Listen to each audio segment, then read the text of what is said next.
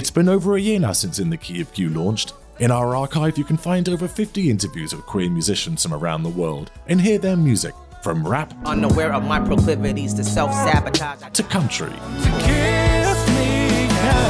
soul, and rock. These episodes are available on the main feed. You can access them via the website at inthekeyofq.com or wherever you normally listen to podcasts.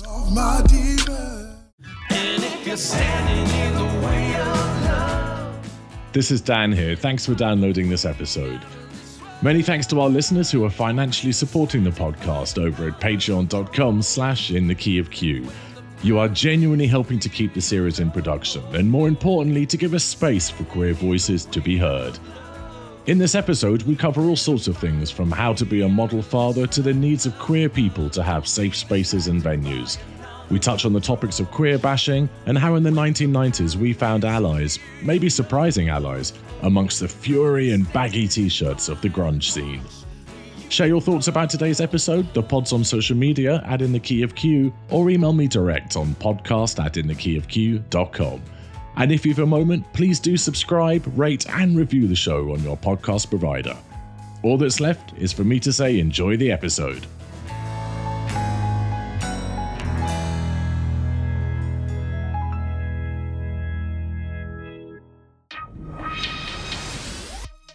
There's something fun about performance. There's something fun about being a character. And when you can um, marry that with some personal songs, a bit of aggression, and a bit of edge, it's just such a wonderful way to get that out of your system. Hello, I'm Dan Hall. When I grew up, I almost never heard pop songs where men sang about other men, and it made me feel invisible. There were the occasional queer heroes like Jimmy Somerville, Marc Almond, and Andy Bell, but they were thin on the ground. But these days, there are plenty of songs where I can find my queer identity, and this podcast is all about finding and sharing this music and speaking with the musicians who create it. Music helps us feel connected, feel heard, and let us know that we are not alone on our queer journey. You're listening to In the Key of Q. This week's guest hails from Vancouver in Canada. He isn't restrained by musical styles and crosses all sorts of genre. He has thus far released six studio albums and during the COVID crisis launched a YouTube series, World is Watching. In it, he collaborates with queer musicians from around the world. His latest single is the mid tempo summer chill track, Standing in the Way of Love, which held the Q Review's number one spot for four impressive weeks. Welcome to Matthew Presidente. Hey, Dan, how are you doing? I'm a walking down the street and it's a beautiful day. I see a sexy boy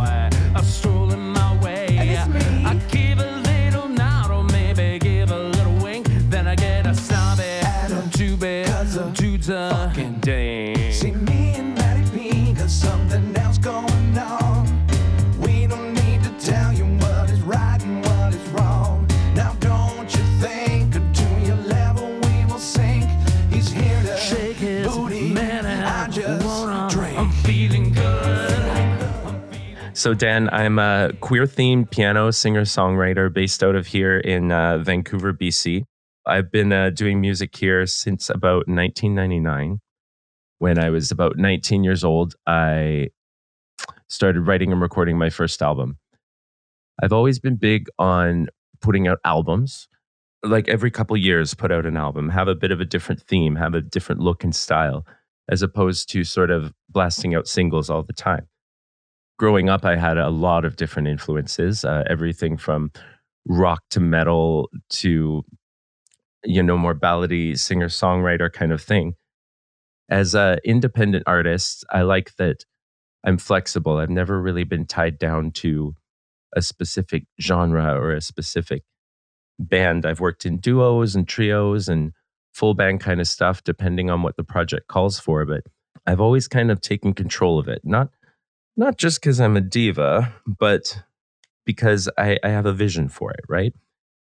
We're all influenced by uh, our teenage years, especially when it comes to music and creativity. And I was pretty lucky. I grew up in a family that was very musical and uh, loved music. And I had some pretty cool influences from early on.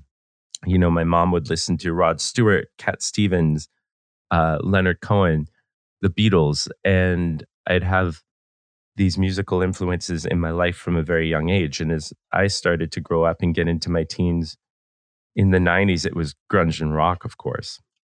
You know, we were listening to Nirvana and Tool, and I loved Guns N' Roses and this kind of thing. But I started to discover singer songwriters as well. So Tori Amos was a big influence to me because at the time she was very cool and very uh, mainstream, but she played the piano and she put the piano kind of front and center in her music. And as someone who grew up playing the piano, I never really thought it was the the coolest instrument, but I was lucky to be pretty good at it. And so when I heard Tori Amos, an artist like it, like her, um, making the piano cool in like contemporary rock music, I thought that was awesome. And it really gave me a chance to say, okay, I can do some cool stuff on the piano, stand out a little bit, be unique, and be myself. And that kind of paved the way for me to be able to come out as a queer artist and have uh, my own identity as a musician. Was there a tipping point, a moment at which you said, This is going to be my identity? Well, I think, Dan, there was never really a question that I was going to be a queer artist. I think the music I liked at the time, the music I was passionate about, was personal. You know, the artists I listened to and the songs I liked, they they hit you. And don't get me wrong, I love pop music, but I find there's some of it that can be just a little too surface for me. I needed something that's powerful, impactful, and emotional to connect with. So for me, coming out of the closet around 19 years old was exactly the same time I started to release my music. And I'd been writing for years, but it's kind of like writing in a diary, you know. You're writing this stuff that you're just not ready to share with people yet. It's maybe too personal or you feel too vulnerable expressing it. So, you know, coming out of the closet and saying, "Hey, I'm a a gay man and I want to sing my songs to the world." For me, it wasn't so much who I was, but you know, sharing who I was with people.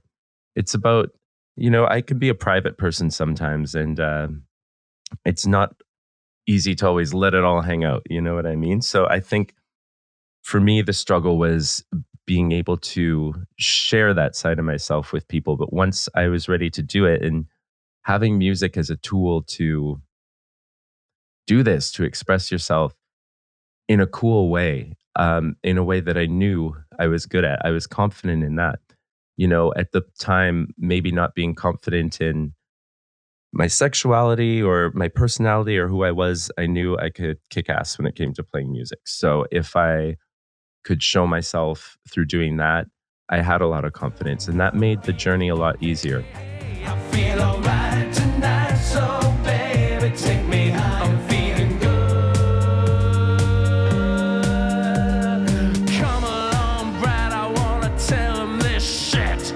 I'm tired of all the bullshit and I'm tired of all the stress. I'm tired of all the people trying to get me all depressed. I'm tired of your words and tired of your commands.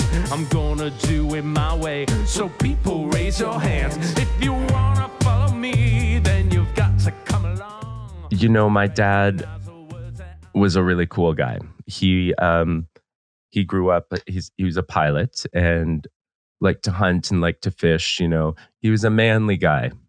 But he was also very well traveled, very sensitive and very artistic. So well, we always got along very well growing up. I knew I was kind of different and not into the same things he was into, but where we would always bond would be over music. So when I did come out at 19 and I had written all these songs, I was finally ready to put out an album, right? And I was recording from home, very basic stuff, like literally, Dan, on the family computer, okay? Um, using some early like DAW software that I don't think even exists anymore. But anyways, I figured it sounds like my equivalent of doing it on a four track. Yeah. I mean, a four track would have been way cooler, but I was trying to, you know, find a sound and it, it worked out. It's um, looking back on that album, I really love the songs. But, anyways, I'm getting off the topic. This, um, we, I'd been working on this album and it was a really cool way to connect with my dad at a time when I kind of just come out of the closet and I knew we had, you know, he was supportive of the whole thing, but quiet about it. So this was a way I could kind of share with him some of, you know, my personal stories. And he connected over the music. He thought the songs were really cool.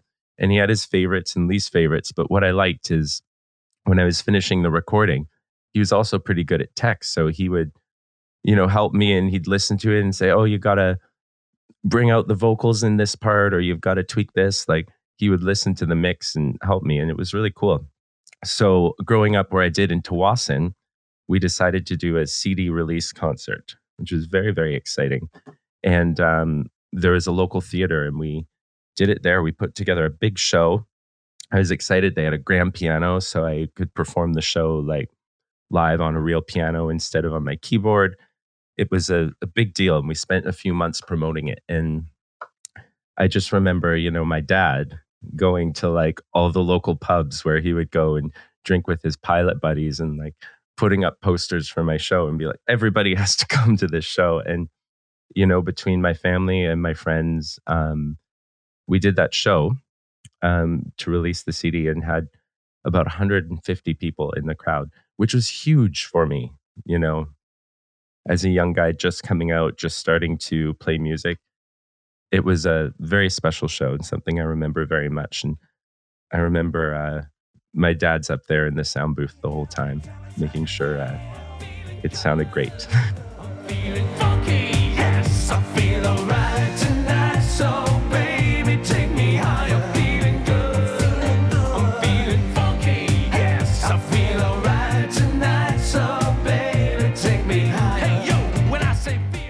And you know, through the years since then, um, as I've played many different shows, lots of much bigger shows and lots of much smaller ones too.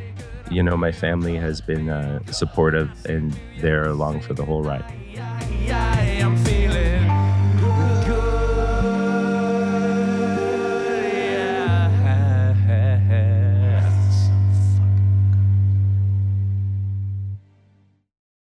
I don't specifically try to write songs about queer culture. I write songs about my life and my experiences and my observations. So naturally, that's going to involve queer culture.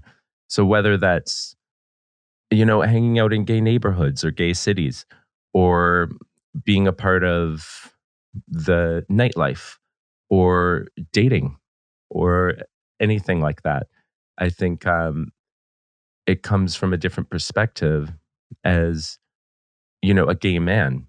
And for me um you know when i came out in 1999 it was um it was different than it is now. I find that young people who are my who are the age that i was then now um it it's a very different uh very different community.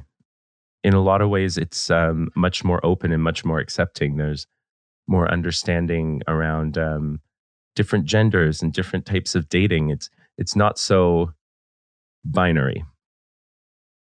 I still think there's still room for bars where you know men can pick up men or where queer people can go enjoy the kind of music they want or where we can go enjoy drag performance in the same way that I think it's important for music venues to exist and places where we can go play music.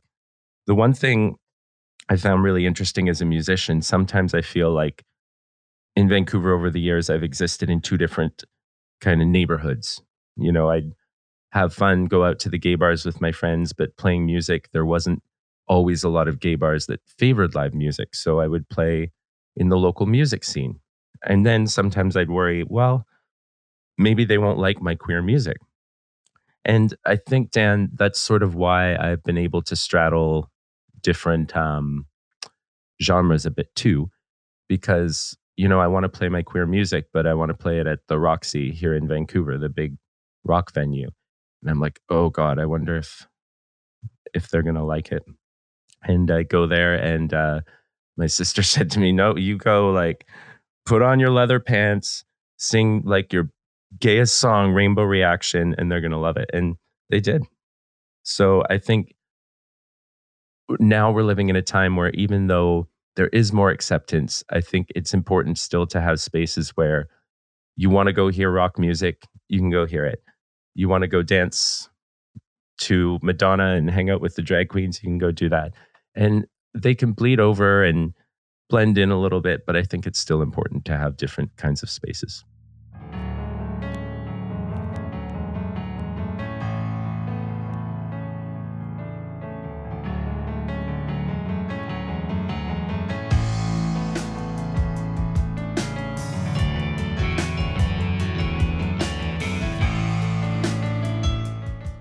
In 2017 i put out the every single sin album and that's when i really tried to toy around with that like sex positive look and attitude and it it was inspired a little bit by the fetish scene. I'd been down to san francisco to the folsom street fair and what i loved about that scene was um it wasn't just sex positive it was open minded in such a way that you'd go to this Folsom Street Fair and anyone can be whoever they want. And there was no pressure. It didn't have the pressure of even going to like a normal gay nightclub, in my opinion. Like you could go to this Folsom Street Fair, you can wear whatever you want, you could have whatever type of body you have, and nobody is going to judge you. And I loved that. And I felt toying with uh, some of those looks, you know, a little bit of the leather and a little bit of uh, that harder edge was very sexy and very empowering.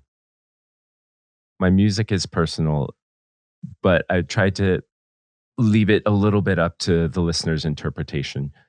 And because I feel people can connect with it more that way when it doesn't get too, too specific. Um, but that's a whole challenge as a songwriter you know. You want to uh, be specific and be personal but still be relatable as well. But growing up i a lot of the music i listened to would be um, very obscure. And I, I liked music like that. I liked music that um, the melody and the vibe and the lyrics mixing together um, makes sense to you in a very personal way on one of your episodes, one of your uh, artists was speaking about Madonna and how Madonna was that role model for them. Yeah, that was probably Matt Fishel in episode one. Yeah. And um, her use this type of imagery in her music videos and be a pioneer for the gay culture. And artists like that have definitely helped me too and had um and you know it's mostly the women mostly these female artists have been so like inspiring for me as a a gay kid growing up What makes you want to be like her? What glorifies the Disney dream? What makes you want to wear those shoes in the snow and rain? No trucks permitted in this lane.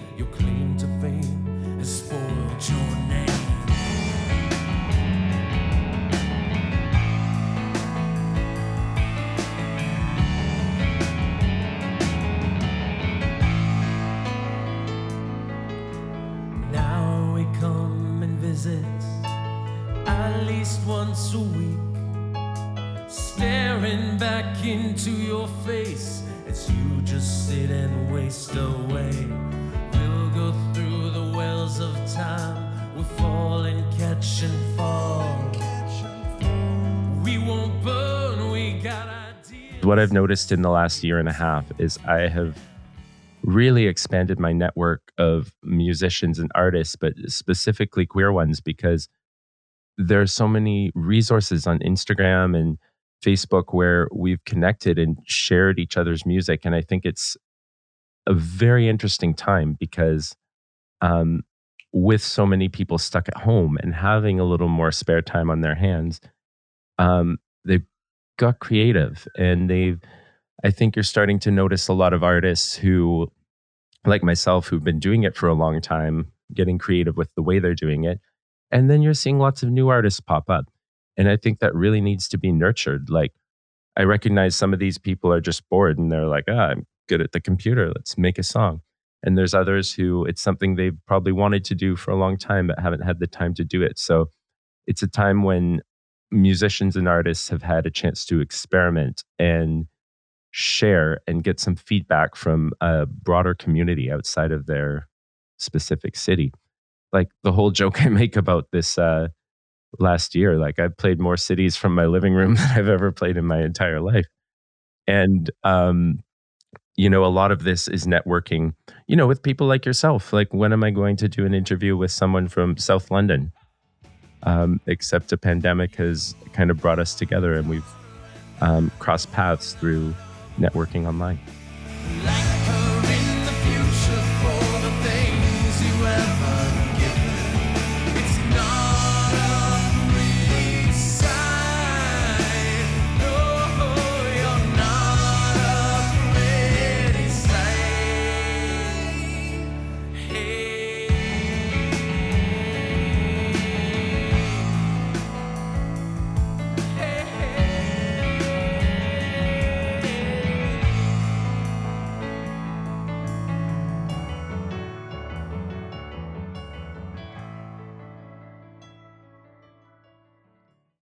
Once our listeners have had their fill of all your back catalogue, listening to it many, many times, who else do you think they should be listening to out in the queer world? My friend in Berlin, Tara C. Taylor, is one of my favorite artists, and I've been working with her for a long time. She's someone that I've collaborated with. And she identifies as a queer artist. Um, as uh, she's the B, she's the B in LGBTQ and um, her music is fabulous and she's just got that 80s like new wave sound. She's a little bit annie lennox she's a little bit the cure and she's just like amazing. She's got such a look and such a vibe. I also um i really like this z machine out of la have you heard him? No, I haven't. He's- Z Machine. yeah he's really cool. He's been um doing a lot through the pandemic and he's what i like about him is he's very pop and he's a very good singer um but he's got this like cool rock edge that's totally legit. Like i find sometimes people will do the rock edge as sort of a look but he's also got the chops to back it up. Like the guy can shred on the guitar. And i think it's really amazing because he'll do this like pop song and sing some like little hook that is like Mariah Carey quality, okay? But then he'll like step to the guitar and just rip out some amazing solo and like a face melter, like my friend Brad would say. A face melter. That's a face great melting expression. guitar solo. yeah. Where you're just like, oh my God. So um and the other artist I really appreciate is my friend Pedwell, who's here in the city. Um he doesn't identify as a queer artist, but I think he is like the greatest ally ever. And I think for someone like me, it's been so important to have people like him who um I don't want to say can like legitimize your music, but we've we've helped each other a lot by playing together over the years. He's played with me in queer venues at pride festivals, and I've played with him at big rock venues and um, you know places where I wouldn't at first feel comfortable going into on my own. Like we help each other, being allies, being able to support each other, and um, pump each other up a little bit has been wonderful to have over the years.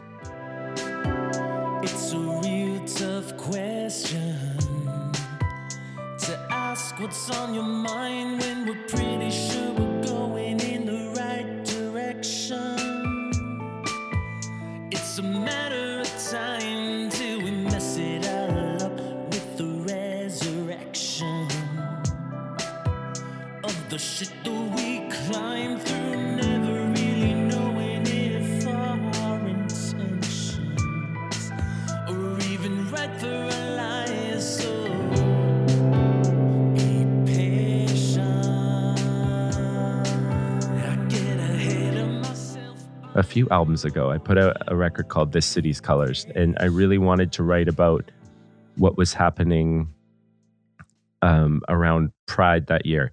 It was a funny year in Vancouver because we had the Olympics in 2010, and there was a lot of mixed feelings in the city about what was happening with the Olympics, where money was being spent, and when we had such an issue in our city with um, homeless people with drug addiction, and um, then all of a sudden, coming up to Pride, you start having all these gay bashings happening around town. And it was a funny thing. Like I'd read articles at the time where people were were not feeling safe and not feeling safe in the city, and um, they didn't want to walk around at night, or they didn't want to hit up Davie Street, which is our sort of little neighborhood, right? And um, I'm thinking to myself, I haven't had these experiences. I do feel safe. Um, and then one day we played a pride event. Me and uh, a few friends of mine, Tara C. Taylor was there with me that day. And we witnessed a gay bashing in person in front of our eyes. And um, it was literally a skinhead guy went and like beat the crap out of these uh, two queer kids. We we found out later that the skinhead guy had come through the pride event and started ripping down flags and these two had gone and sort of followed him and shouted at him and we happened to be there at the moment where he turned around and beat them up. Anyways they're covered in blood. They come running into the place where we were sitting on a patio having our lunch and um, it was just very shocking very uh, upsetting to see. It was a time i had to ask myself like do i feel safe like where do I sit in this community? Am I kind of being naive just because I've had a nice experience so far that this kind of thing doesn't exist? Or am I just being coming at it uh, with a balanced approach? So I that whole album, that whole time I was really thinking about safety, um, uh, safety of queer people and where you draw the line between visibility and safety it's not like I didn't think it wasn't happening, but I didn't have that urgency. It wasn't as um, impactful to me because until it's something you experience, um, you can't fully understand it. I do have a bit of a rock edge, but I also can really ham it up on stage sometimes too. Okay. I like to be a bit goofy. I can wear crazy outfits that I would never wear walking down the street, not because I'm ashamed of it, but because they're just not practical. like glitter, sequins, leather, like all this stuff. There's something fun about performance. There's something fun about being a character. And when you can um, marry that with some personal songs, a bit of aggression and a bit of edge, it's just such a wonderful way to get that out of your system and express yourself. And uh, look at a lot of artists. Uh, Kurt Cobain, Nirvana is a perfect example. That music was aggressive and edgy. And you'd listen to him speak in an interview. He's very quiet, very shy person. When you're an angry teenager and, you know, nothing is right in the world and you've got this kind of music um, that allows you to express yourself, like it's very powerful. And also, talking of Kurt Cobain, Matt Fishel pointed out to us in our first episode that Nirvana once said, You can't be a fan of ours and be homophobic. Yeah, I love that. I love that about him. And I love that about that whole scene. Growing up in Vancouver, we're very, very close to Seattle and Portland, which is just across the border. So I went to Seattle many times. I felt really connected to that. I went to Portland, hung out on Sleater-Kinney Road, where, you know, one of my favorite bands, Sleater-Kinney, is named after that road. And that that 90s rock scene was so so much about people's rights and people being themselves. I find like the metalheads, the punks, the grunge musicians, they are some of the most open-minded and um, loving people I totally agree. I grew up in North London near a place called Camden Town. Oh, I know Camden. Yeah. Oh, yeah. Yeah. Well, it was famous for having lots of goths when I grew up Yeah. there in the early 80s and 90s. And they were absolutely lovely. And curiously, they were the first spaces I felt I could be safely queer Whereas I didn't really feel that three miles north in the nice suburb of Finchley, where I grew up. Totally. Because they were the weirdos. They were the kind of outcasts, right? So for someone being a little different, it didn't faze them.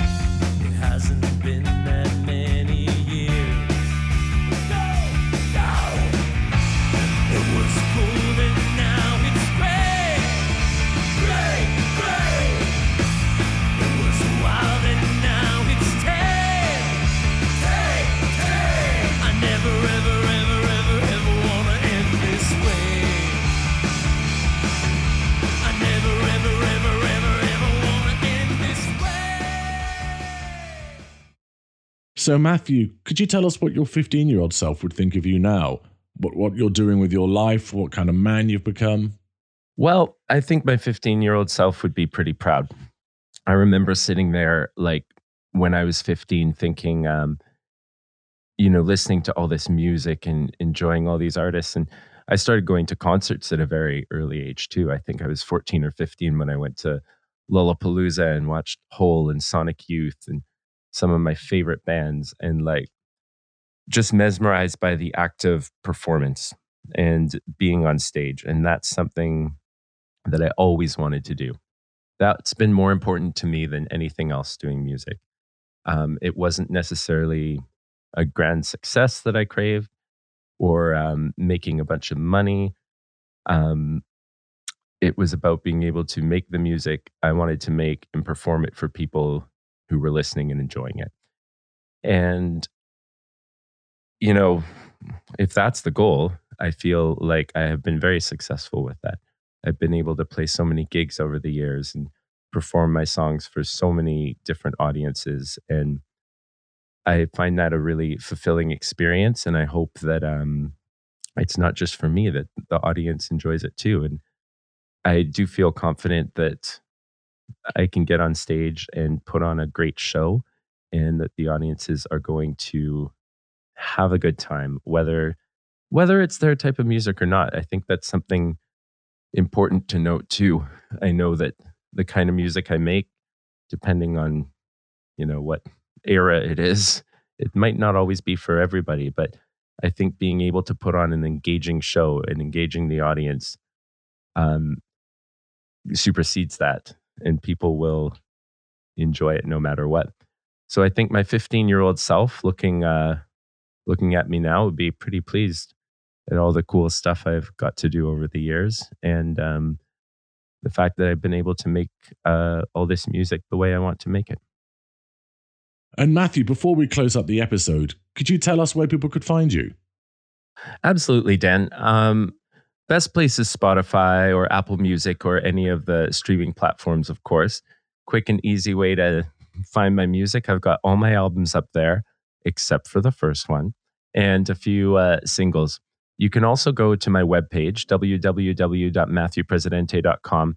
That's going to give a list of everywhere I'll be performing, virtually and in person, as well as a bunch of other fun stuff. And you can hear the first album on that webpage. Um, also, I've been uh, doing my show on YouTube, The World is Watching, which is a wonderful collaborative show with uh, many different queer artists and allies alike. And I currently have a show every two weeks on the unicorns.live platform as well, out of Kelowna, BC. And that's a fun one. It's called More Keys. We take requests, we perform live. It's a bit of piano bar, a bit of a special guest showcase. So check it out. Wonderful. And to anyone listening to this, Presidente is spelt like president, but with an E on the end. because it's classy. That's right. Classy. Presidente. For our audience, Matthew, who don't have the benefit of knowing your catalogue and who are looking for an easy route to get into it, what would you suggest as a good gateway track to introduce them into the world and music of Matthew Presidente? Well, I would say um, one of my newer tracks, Standing in the Way of Love. Um, I'm really proud of this song. It, I still haven't, it's still not on an album yet. It's, I've just put it out as a single and it's going to go on the next album. But the reason I like it so much is because I think it's got a bit of my style to it. Um, it's got a bit of a rock edge, even though it's more mellow than a lot of my music. But I think it's a accessible song. I think it's a song that people can relate to. I think it's got a simple but um, sweet message.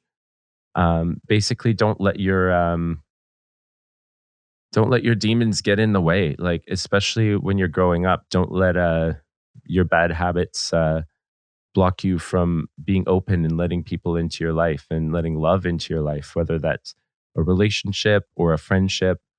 Um, it's a song about growing up. It's a song about finding yourself and being open to being loved. And I think that's universal and can speak to um, queer people or any any person. It doesn't matter how you identify. I think it's uh, it's a universal message, and I really love the song. And I think if people like it, that can lead them to. Uh, you know, down the rabbit hole with the catalog a little bit, I'd recommend uh, With the Boys, which is my most recent full album, and that's uh, full band re recordings of some of my older songs. So a little bit of a best of, but totally re recorded in a really like fun, rocking way. And then, you know, go from there. But start with Standing in the Way of Love. It's a favorite. So you feel like you've bought and sold, and it's hard to see how little you've grown when the habits always stick around. The same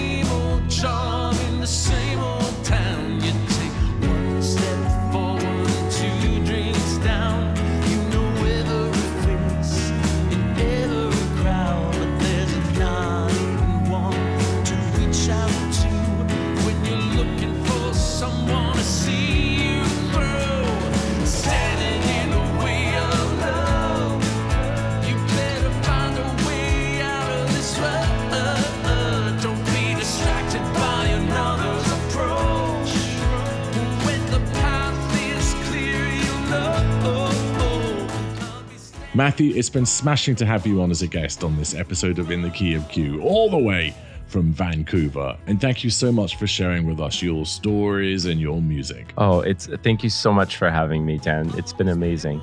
I mean, it was a long drive, but I made it. Exactly, it was worth it. It was worth it for sure.